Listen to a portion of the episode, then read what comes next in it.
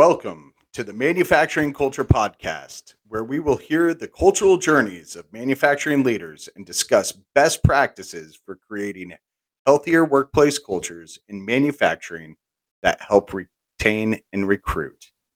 I'm your host, Jim Mayer, and today we'll be talking about what culture is and how to build a positive culture in the manufacturing workplace. I have worked in the skilled trades industries for over 20 years in construction, industrial distribution, and manufacturing for public, private, and nonprofit organizations. A lot over the years, a lot has changed in manufacturing, but one topic that has stayed consistent is the need for people.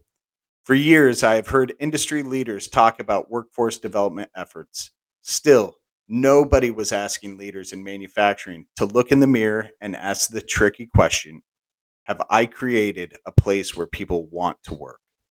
I started on this journey because I love the manufacturing industry.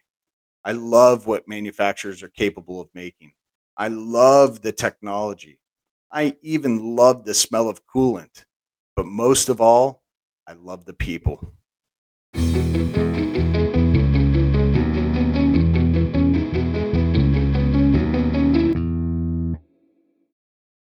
Culture is a set of shared attitudes, values, goals, and practices that characterizes an organization.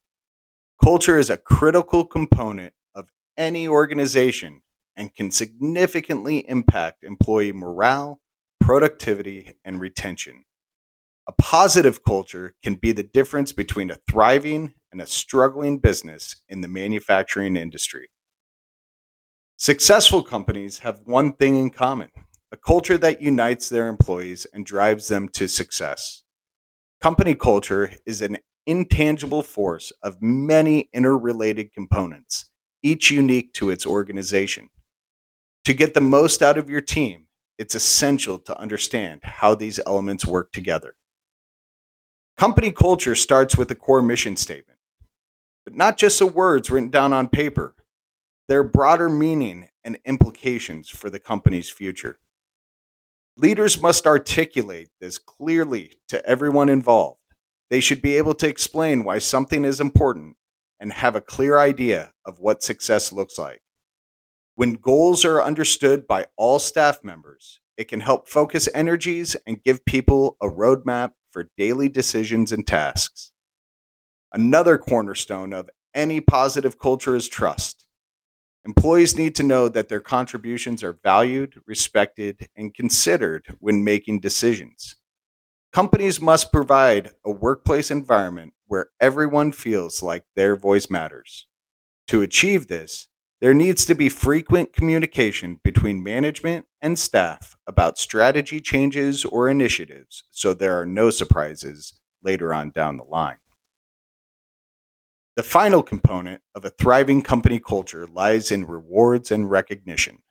Employees who feel appreciated are more likely to stay engaged and motivated over time.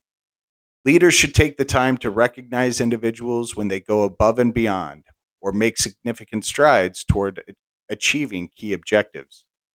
Offering tangible rewards such as bonuses or gift cards, as well as intangibles like public acknowledgement or opportunities for career growth, can go a long way in fostering loyalty among team members while signaling that hard work pays off.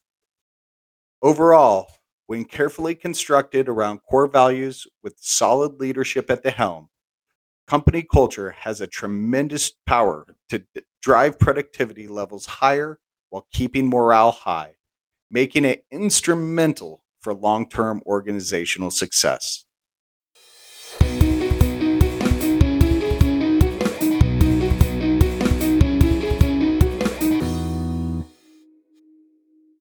Thank you for tuning in to the trailer, episode zero of the Manufacturing Culture Podcast. If you have any questions or comments about building a positive culture in the manufacturing workplace, please, please leave them in the comment section below.